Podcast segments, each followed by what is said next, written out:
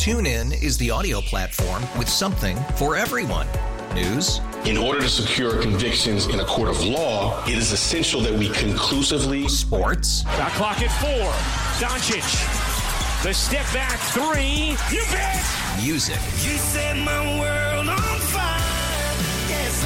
And even podcasts. Whatever you love, hear it right here on TuneIn. Go to tunein.com or download the TuneIn app to start listening. We really need new phones. T-Mobile will cover the cost of four amazing new iPhone 15s, and each line is only $25 a month. New iPhone 15s? It's better over here. Only at T-Mobile get four iPhone 15s on us and four lines for 25 bucks per line per month with eligible trade-in when you switch. Minimum of four lines for $25 per line per month with auto pay discount using debit or bank account. $5 more per line without auto pay, plus taxes and fees. Phone fee at 24 monthly bill credits for well qualified customers. Contact us before canceling account to continue bill credits or credit stop and balance on required finance agreement due. $35 per line connection charge applies. Ctmobile.com.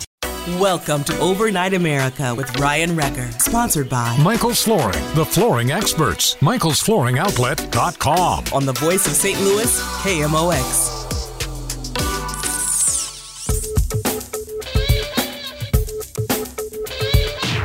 And welcome back to Overnight America. I'm your host, Ryan Recker. And yes, we are live here tonight. It's always fun to hang out with you. If you miss any of it, you can get the radio rewind, or better yet, download the podcast. Just do a quick search for Overnight America. Going to be talking some baseball here with a longtime baseball journalist and author of a book that you can find out now called Escape from Castro's Cuba. Tim Wendel, thank you so much for coming on to KMOX.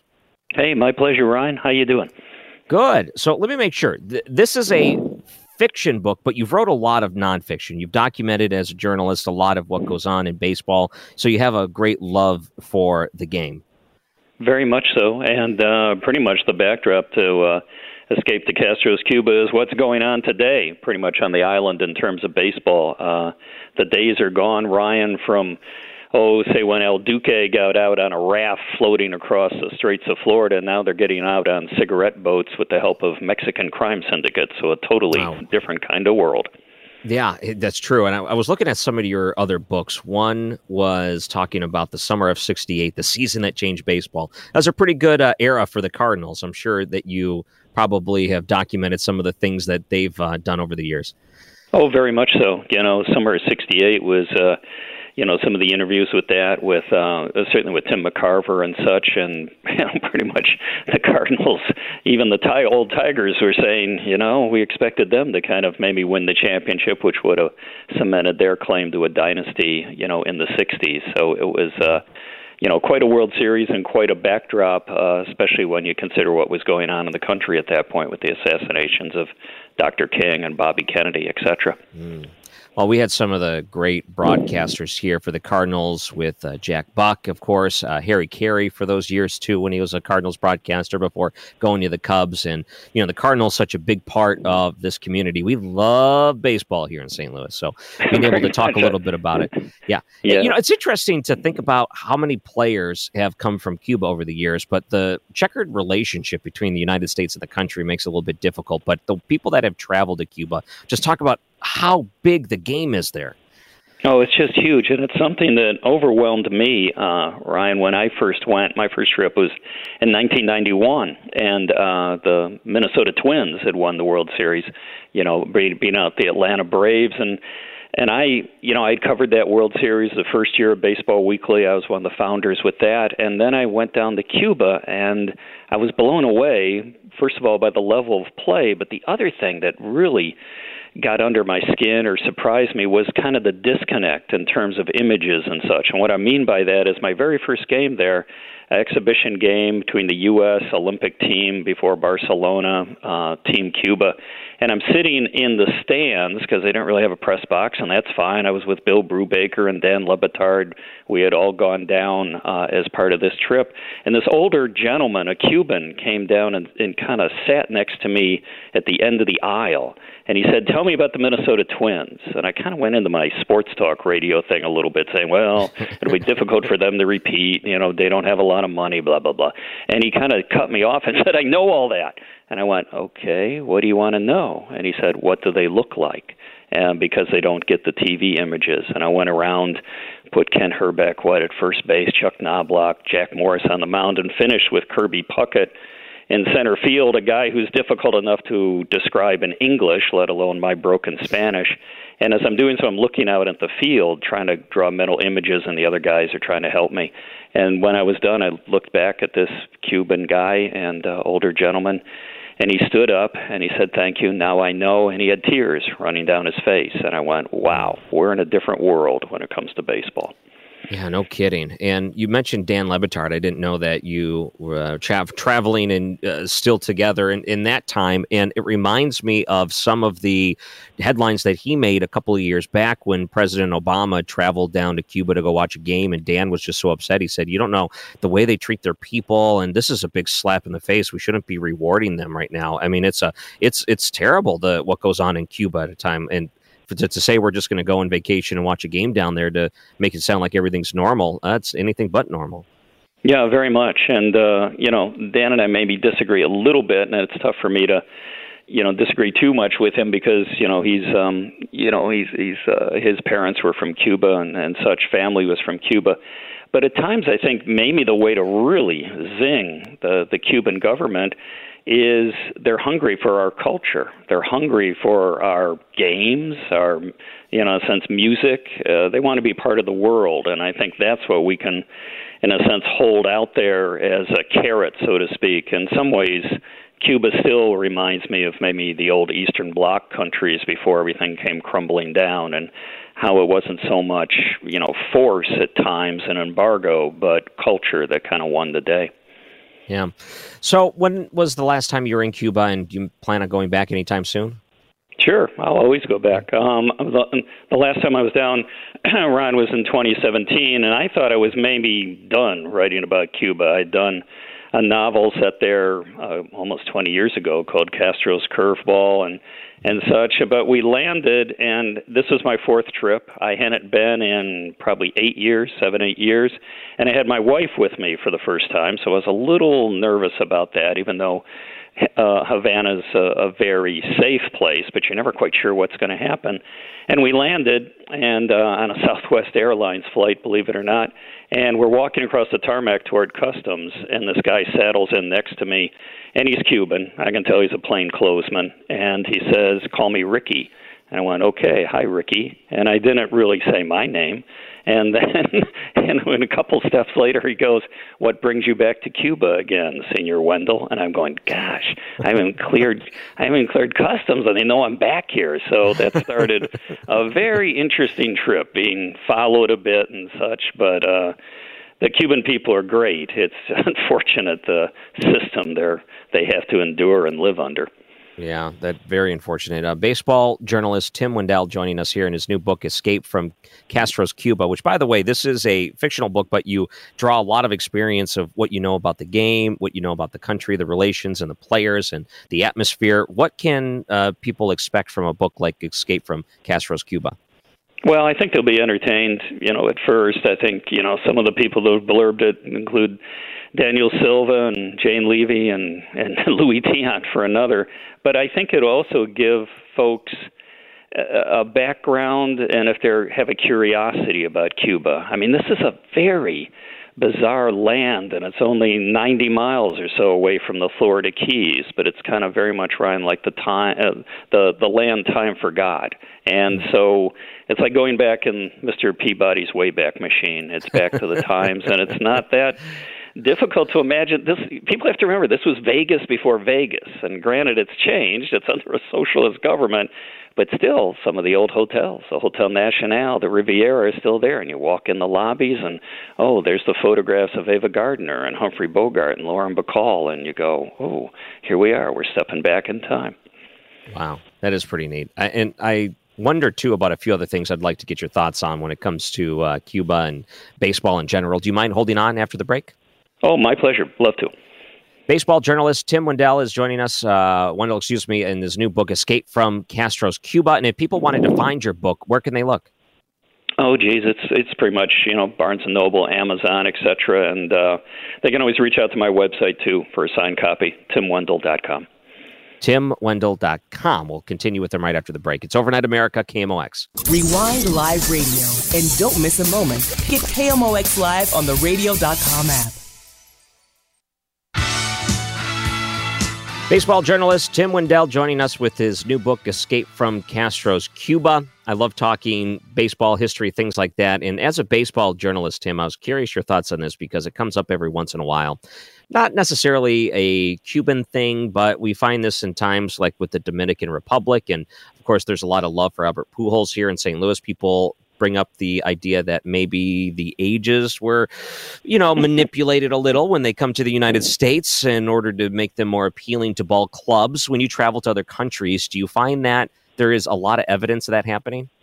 Yeah, I think so, especially down in the Dominican Republic. I, th- I think Ryan, it's um, but I think sometimes you know certainly you don't want people lying about their age and you want to know the truth and such, but I think sometimes we maybe underestimate how desperate folks are to, in a sense, get off the island, so to speak, whether it's Cuba or Dominican Republic or even, you know, Venezuela, which obviously isn't an island. But, um, you know, and I think we underestimate it maybe on a couple fronts. Uh, and it took me a while on several trips to Cuba to have this sink in. And actually, Omar Linares, their great third baseman, who's probably the may arguably the best player we never saw in the major leagues because he never defected, uh, was you know working, you know, trying to reason it out with me one night because I, I think, oh, you want to defect and get money, you want big contracts and such, and certainly you know, money's important. Uh, money goes obviously a long way no matter where you're at.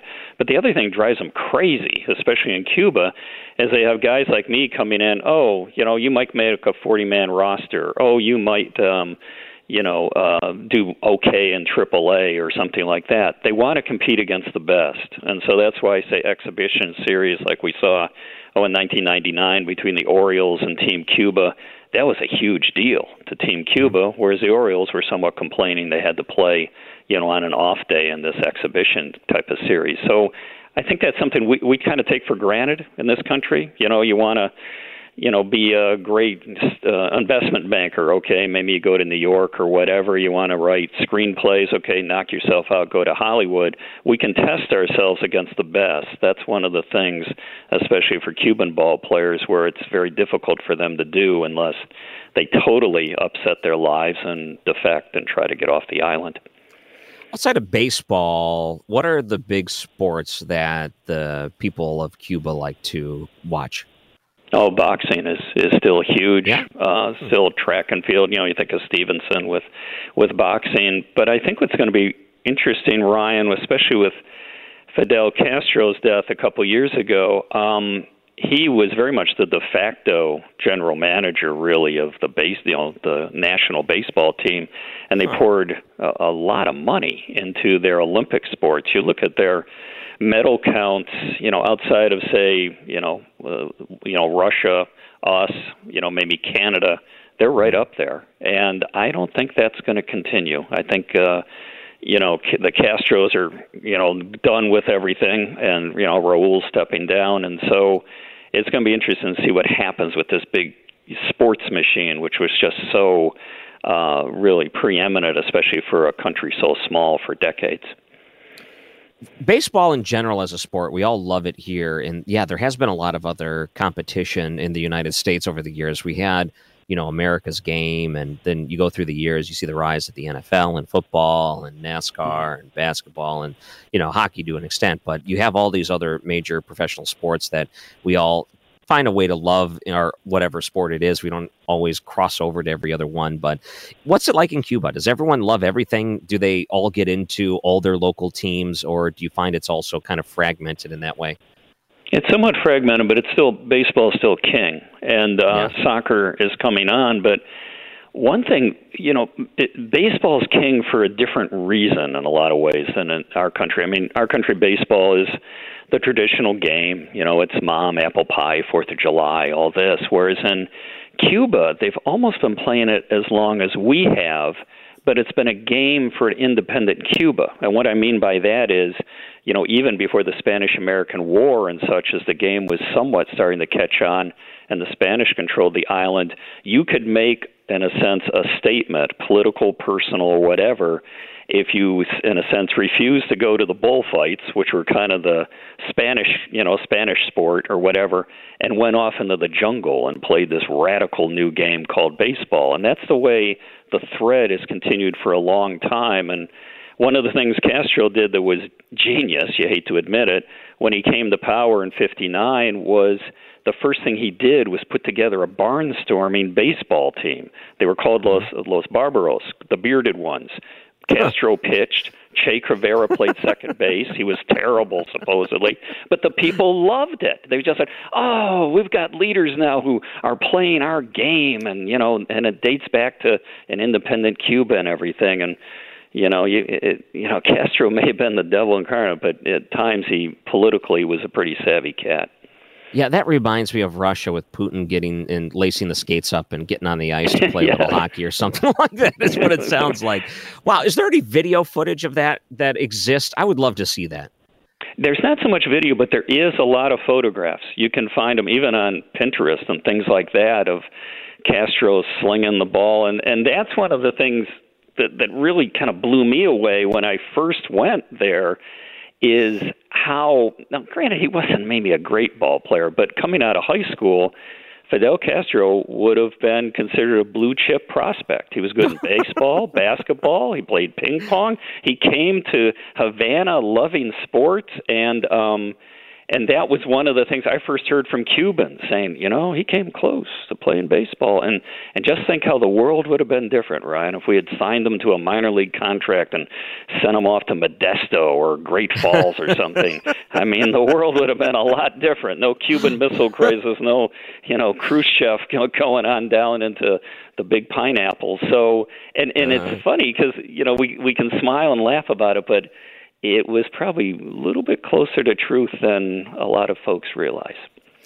Uh, Tim Wendel joining us. He's got a new book called Escape from Castro's Cuba, which you can find among his other works. And I wanted to ask you about this, and this is uh, either a make or break moment for the interview because it seems to be something that everyone locally here agrees on when it comes to our pitcher, or excuse me, our catcher, Yadier Molina. But when national writers talk about Yadi, when it comes to the Hall of Fame, they are, they, it goes half and half. Some people say he belongs as a Hall of Fame catcher. Other people believe he doesn't. What are your thoughts? Do you think Yadier Molina deserves to be considered for the Baseball Hall of Fame when he retires? Yes, and simply All right. because of the the passion and, in essence, Uh, uh, not the passion, but you know, catchers have to handle so many personalities, and they have to do so many things well, and he does. And and and and frankly, the you know the main character in in my new novel and even in the first one is a guy named Billy Bryan. And at one point when you're kind of putting things together you can go oh right he's going to be an ex-ball player. What position would he have played? He had to be a catcher. And he you know he's an ex-catcher and in large part because he's got God's view of baseball there behind home plate but like Yadier he's in a sense got to put up with all these burdens you know foul tips you know plays at the plate plays in the dirt Oh, you know, catchers. I, I think we see why so many become such great managers and coaches because they see the game so well, and yet they've paid really stiff dues to get to where they are. Mm, we're so happy he's back this year. It's someone that you. It would hurt to see him in a different uniform. Who's your home team, by the way? Oh, I grew up actually in upstate New York, and believe it or not, and God, people are going to kill me, but my little league team was the Red Sox. So I kind of followed the Red Sox, but I go way back to when they would lose all the time, and when they finally looked like they were going to win, I I thought they were going to blow it again. I was out on the cell phone in my garage, and my brother had to call me back in and just say, you know, it's okay, you know, it's going to be all right. And then that was easy for him to say. He grew up a Tiger fan because uh, that half of the family was from Michigan. They they had won in '68 and all these other times. So anyway, and also because I grew up near the Canadian border, and my wife's Canadian, I'm I'm somewhat of a, a Blue Jay fan. I love those '92 and '93 teams, the years they repeated. Oh, that's cool. Would you ever scan the dial at night? Would you ever catch a Cardinals game on KMOX? Oh, sure, of course. You know, Yeah. and uh, and you were talking about the great voices. You know, I I love the fact you could, you know, span the dial and and hit certain areas. You know, Detroit was another one, and be and you weren't even quite sure you had maybe that city, whether it was St. Louis, Detroit, whatever. But just, just the voice. Oh, we got mm-hmm. Jack Buck, we got Harry Caray, and you're going, oh, I know where we are. And and I think that's where kids today are so spoiled. We can we can they can dial in all these highlights and all these things on the internet. They weren't like me under the covers with a transistor radio going, gosh, I hope I can listen to something here because it's it's kind of I feel like I'm on the edge of the earth. Oh yeah, they're so spoiled. It's not even that they can dial up highlights; it's pushed into their face, and they don't even know what they're looking at. It's just there's some flashy headline with it, like "You won't believe what this catcher did," and they don't know what they're getting anymore. Before, you have to really enjoy and savor a game and be able to find those things organically as they happened, and it was a little bit more pleasurable that way, where you could just you could enjoy it more that way without it trying to be flashy and sensational. It was just you know pure love of the game. Exactly, and and frankly, that's something that we there's a shared passion for that in, in Cuba. Um, they they have a they have a setup down near the harbor. It's kind of tragic in a way, but these guys always build it roughly goes up three four stories. They make it kind of out of scrap metal. To try to pull in the radio or even tv signals from uh miami. They call it the tower of babel. And uh the the authorities let them build it. And then to a certain point when it gets too high and maybe they're enjoying it they're actually getting some games in. The authorities come in and tear it down. And what do they do the next day? They start building it again how about that? Tim Wendel, again, if people wanted to find you online, your book, Escape from Castro's Cuba, and some of your other work, where can they look you up? Yeah, uh, look me up on the website, uh, timwendel.com, or um, and and there's a contact button there. But you know, many of the books, Summer of '68, you know, down to the last pitch, etc., can be found almost anywhere. Great, baseball journalist Tim Wendel. I've had such a great time the last half hour. Thank you for coming on to KMOX.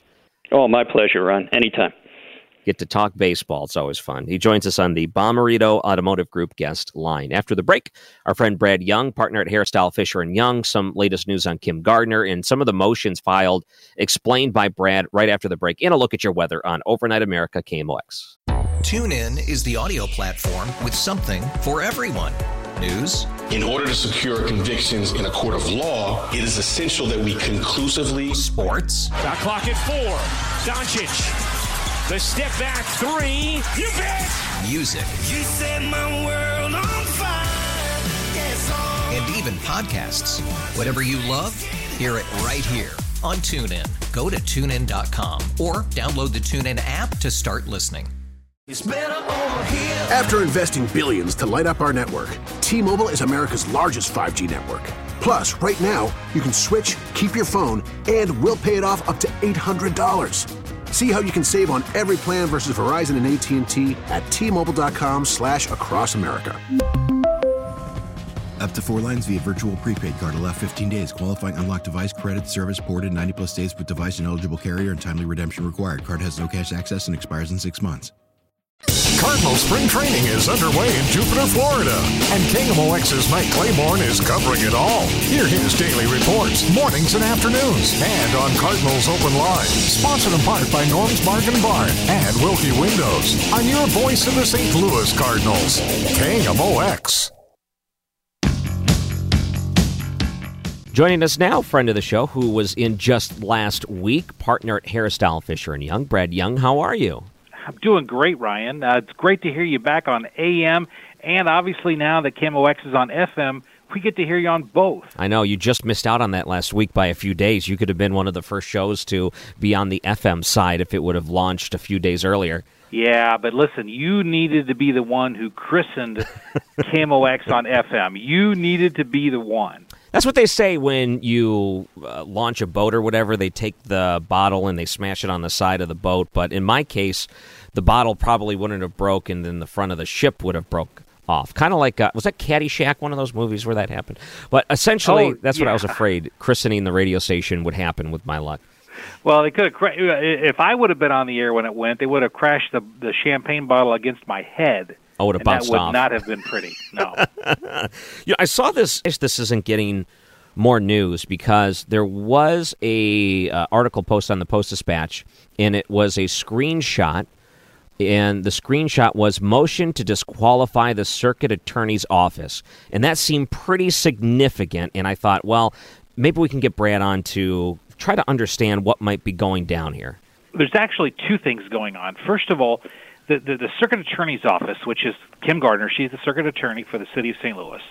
Uh, she has filed charges against the investigator, uh, Jatonya Clayborn Muldrow. She's filed. Uh, Kim Gardner has filed uh, charges against the investigator, who investigated her office, Mm. Kim Gardner's office, and William Tisaby with regard to the perjury case that we've all heard so much about over the past several years. So now on March the 16th, Kim Gardner has filed charges against the very investigator that investigated her, alleging that this investigator for the police department, again, Jatonya Clayborn Muldrow, has somehow uh, been involved with, with witness tampering. So the the uh, defense attorney for Jatonya Clayborn Muldrow, and I I know this is complicated, but the defense attorney has filed a motion to dismiss for two reasons.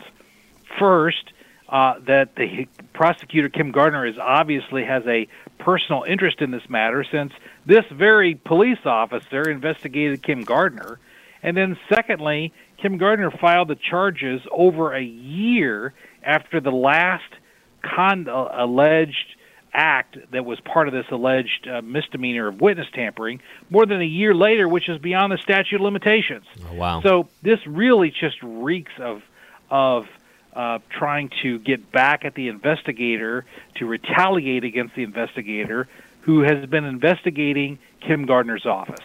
So let me mention this. Um, are, there's all kinds of ethical implications when it comes to this, and there's similarities in the sense in the national narrative. When Donald Trump was being investigated, they were talking about how he cannot have any part in that investigation, as in if they're looking into any connection between him and Russia during the Mueller report. And so many people every single day, the headline was if he was going to interfere in that investigation against him. Um, the interesting thing now on a local level is the the ethical question. The ethical question of can a circuit attorney do this? And what are the motivations considering that this was after the statute of limitations? Is there an ethical uh, problem with this coming up now? And on top of that is there a legal question? Is there any legal problems um, bringing something like this up? Well, there there are many, and, and these and the implications are profound, Ryan. First of all, you, you you mentioned Trump. There were so many on the left who were stating that Amy Coney Barrett could have nothing whatsoever to do with any case involving Trump because Trump appointed her to the Supreme Court. So their position was that creates a conflict of interest. And yet, in this instance, we have a circuit attorney who has now filed charges outside of the statute of limitations, beyond the statute of limitations, against the very police officer that has been investigating her with regard to the William Tisaby. Mm-hmm. Now, under Missouri law, a conflict of interest exists whenever the circumstances of a case demonstrates a reasonable probability that the prosecutor's office may not exercise its discretionary function in an even-handed and fair way. And that's under case law going back decades and decades.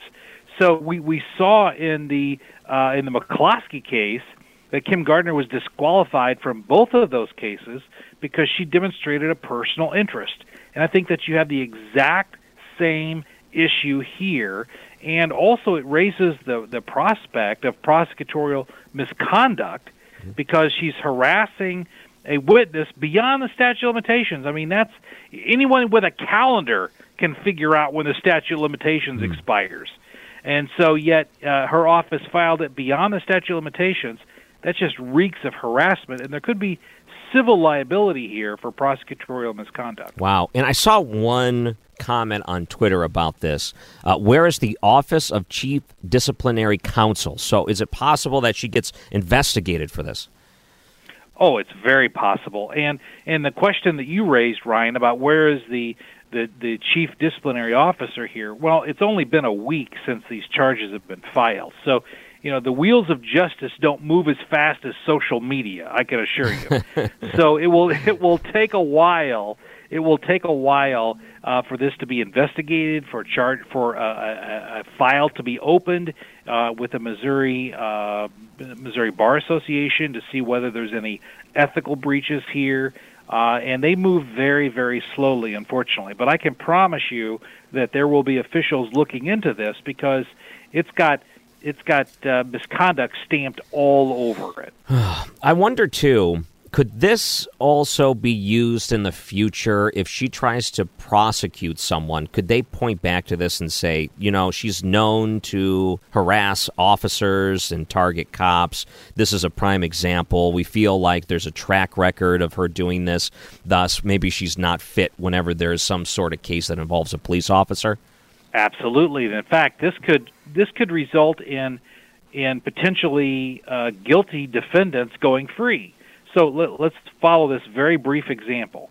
If there is someone who's been charged with a crime, then at this point uh, a defendant could take the position that the prosecuting attorney uh, only selectively prosecutes individuals and that their defendant, the, the attorney, the defense attorney would argue that their defendant is being selectively prosecuted. And here's evidence where Kim Gardner's office has only selectively prosecuted people in the past.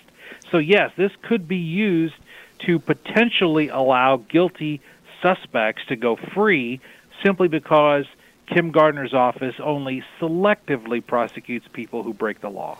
You know, and this might sound like a cheap shot, but and really there's only speculation for something like this, but is it possible with the whole statute of limitation thing she just wasn't aware that you couldn't charge someone after the certain time? Like is it possible that she was just so unaware of the law as a circuit attorney that she just didn't know or does this have all of the different fingerprints of it being intentional as a way to try to uh, cause trouble? Well, I mean, you're that that certainly is a speculative question. I think the more, I think the more likely result, and this isn't necessarily any better here, Ryan. Yeah, but I think, I think, but I think the the the more reasonable explanation is is that her office is at about fifty percent capacity when it comes to prosecuting attorneys. Uh, they're at about half staff because so many attorneys quit shortly after she started as the prosecuting attorney. So the more likely explanation, if it isn't bias, in other words, if this is not a retaliation against the investigator for the St. Louis Police Department, if that's not the explanation, the only other explanation is, is that her prosecutors are overworked and didn't realize that the statute of limitations was coming up. Now, in the civil world, that's called malpractice. Mm-hmm. All right, if if I just oops, you know what? I was on vacation, I forgot to file this lawsuit.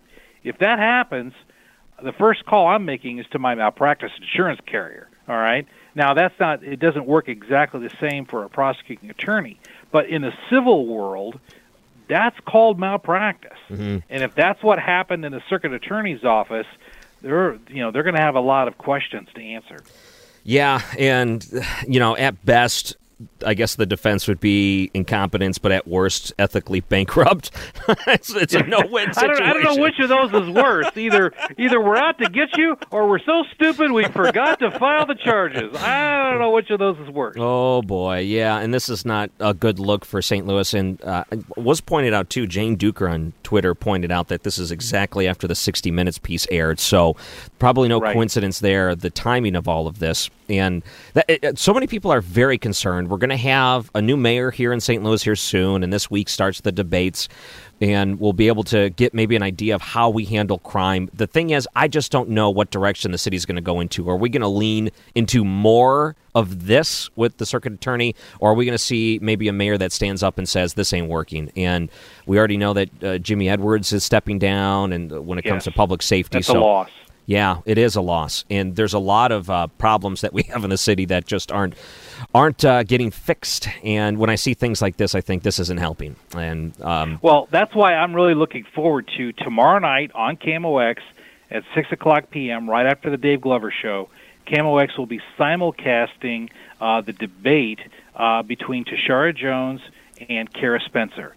And last Wednesday, when I was sitting in your big chair, you know, trying to fill your enormous size 18 shoes, um, I pointed out that that this 500 million dollars that the city's getting uh, from the COVID relief bill that got signed into law, uh, that neither Tishaura Jones nor Cara Spencer mentioned anything about reducing crime with that money, and yet crime is the most important issue right now for the city of St. Louis.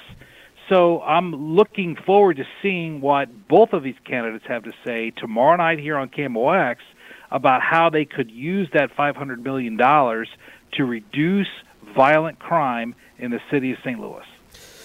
Whew, boy. I'm glad that you gave that nice plug. Even on your days off, even the days where you're just a guest, you're still previewing and pimping some of the uh, upcoming things here on KMOX. Maybe pimping's not the right word. But... No, no, no. I prefer I prefer previewing. previewing. Far prefer previewing, Ryan. That's a far better term.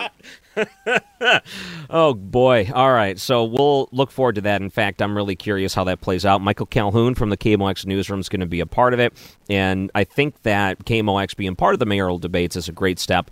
Now that uh, I know Fox 2 will be having the the TV video cast of it, and then here live on KMOX uninterrupted will be an awesome thing because I'm sure by this time tomorrow night we'll have a lot to talk about. Brad Young, partner at Harris Dowell Fisher and Young. Thank you for coming on to Overnight America.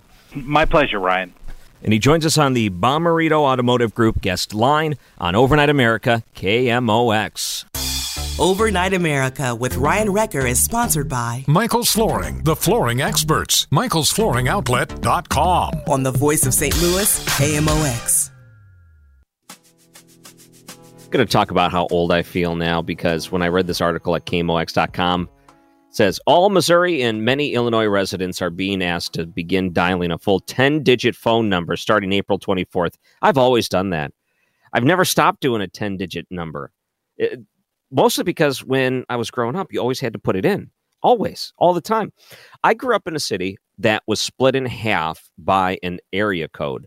So depending on what side of the city you lived on, it depends on where the area code one. One, one half was 313 which is the Detroit area code. And then somewhere in the 90s, they split my city that I lived in in half, and then the other half had a different area code. I don't know why they didn't move it around the city, but it went right down the middle. So whenever I would call my grandma, who was on the one side, I'd have to do the one area code and all of that, even though we're in the same city. It was pretty uh, inconvenient, but it trained me to always dial the one in area code whenever you're dialing out.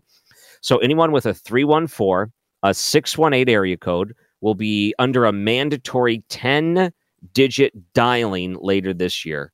And that's because they're preparing for what will be a new number that they're adding on for the National Suicide Prevention Lifeline.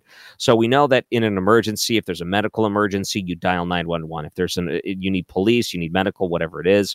If it's an emergency, emergency, that's what you dial, 911 under President Trump, he signed that we would create a new three digit code for a national suicide prevention lifeline. And that number is 988. So not 911, it's 988.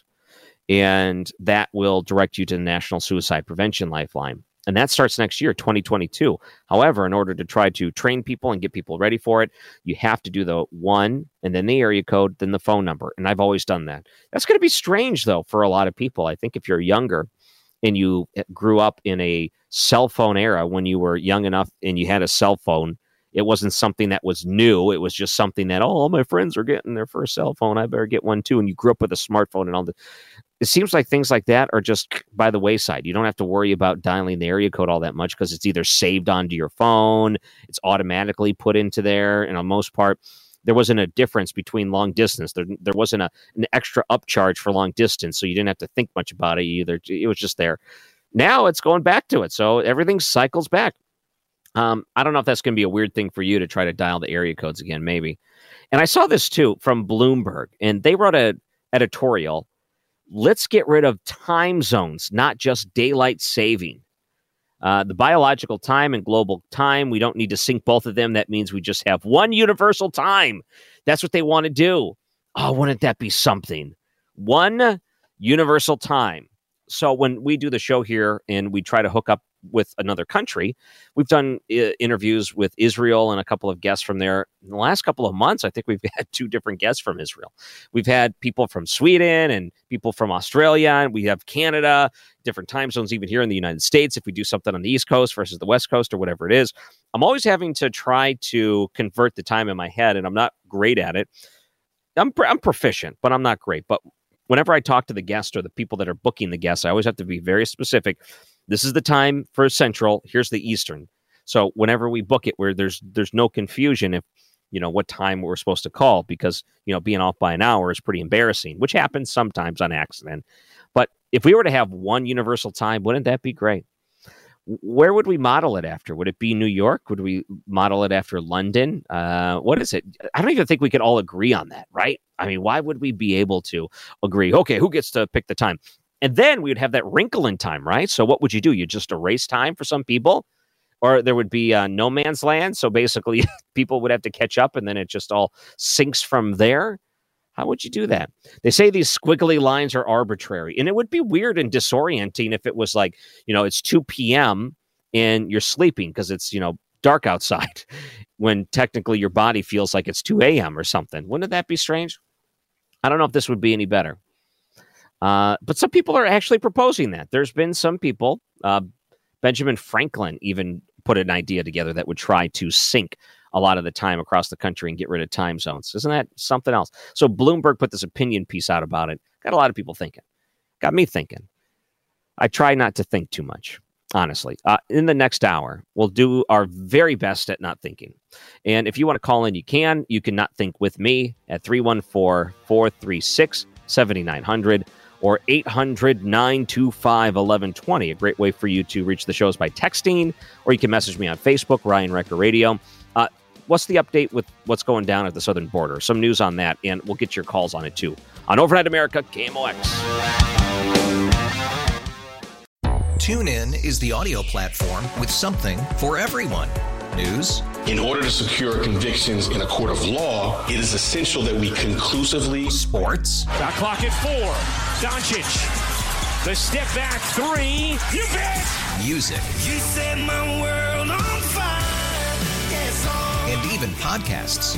Whatever you love, hear it right here on TuneIn. Go to tunein.com or download the TuneIn app to start listening. It's better over here. After investing billions to light up our network, T-Mobile is America's largest 5G network. Plus, right now, you can switch, keep your phone, and we'll pay it off up to $800. See how you can save on every plan versus Verizon and AT&T at T-Mobile.com slash across America. Up to four lines via virtual prepaid card. Allow 15 days. Qualifying unlocked device credit service ported 90 plus days with device and eligible carrier and timely redemption required. Card has no cash access and expires in six months.